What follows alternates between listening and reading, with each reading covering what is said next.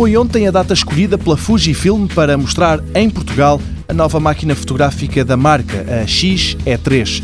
Esta vem substituir a XE2, lançada ainda em 2013 e que foi bem recebida pela crítica especializada em fotografia e todas as melhorias face a essa câmara são, como se imagina, muitas. O sensor, por exemplo, de 16 passou para 24 megapixels. Tem agora um ecrã traseiro sensível ao toque, Bluetooth e por aí fora. Passou também a ser a mais pequena máquina fotográfica da Fujifilm, isto no campo das mirrorless, que incluem um visor dedicado. Em Portugal, a apresentação só aconteceu ontem, mas nos Estados Unidos já tinha sido mostrada publicamente.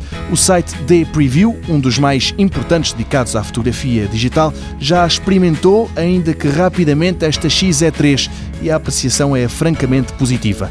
Um passo em frente, seguro, face ao modelo anterior e que vai buscar muita tecnologia a outras câmaras que a Fujifilm tem no mercado e põe tudo isso num corpo mais pequeno.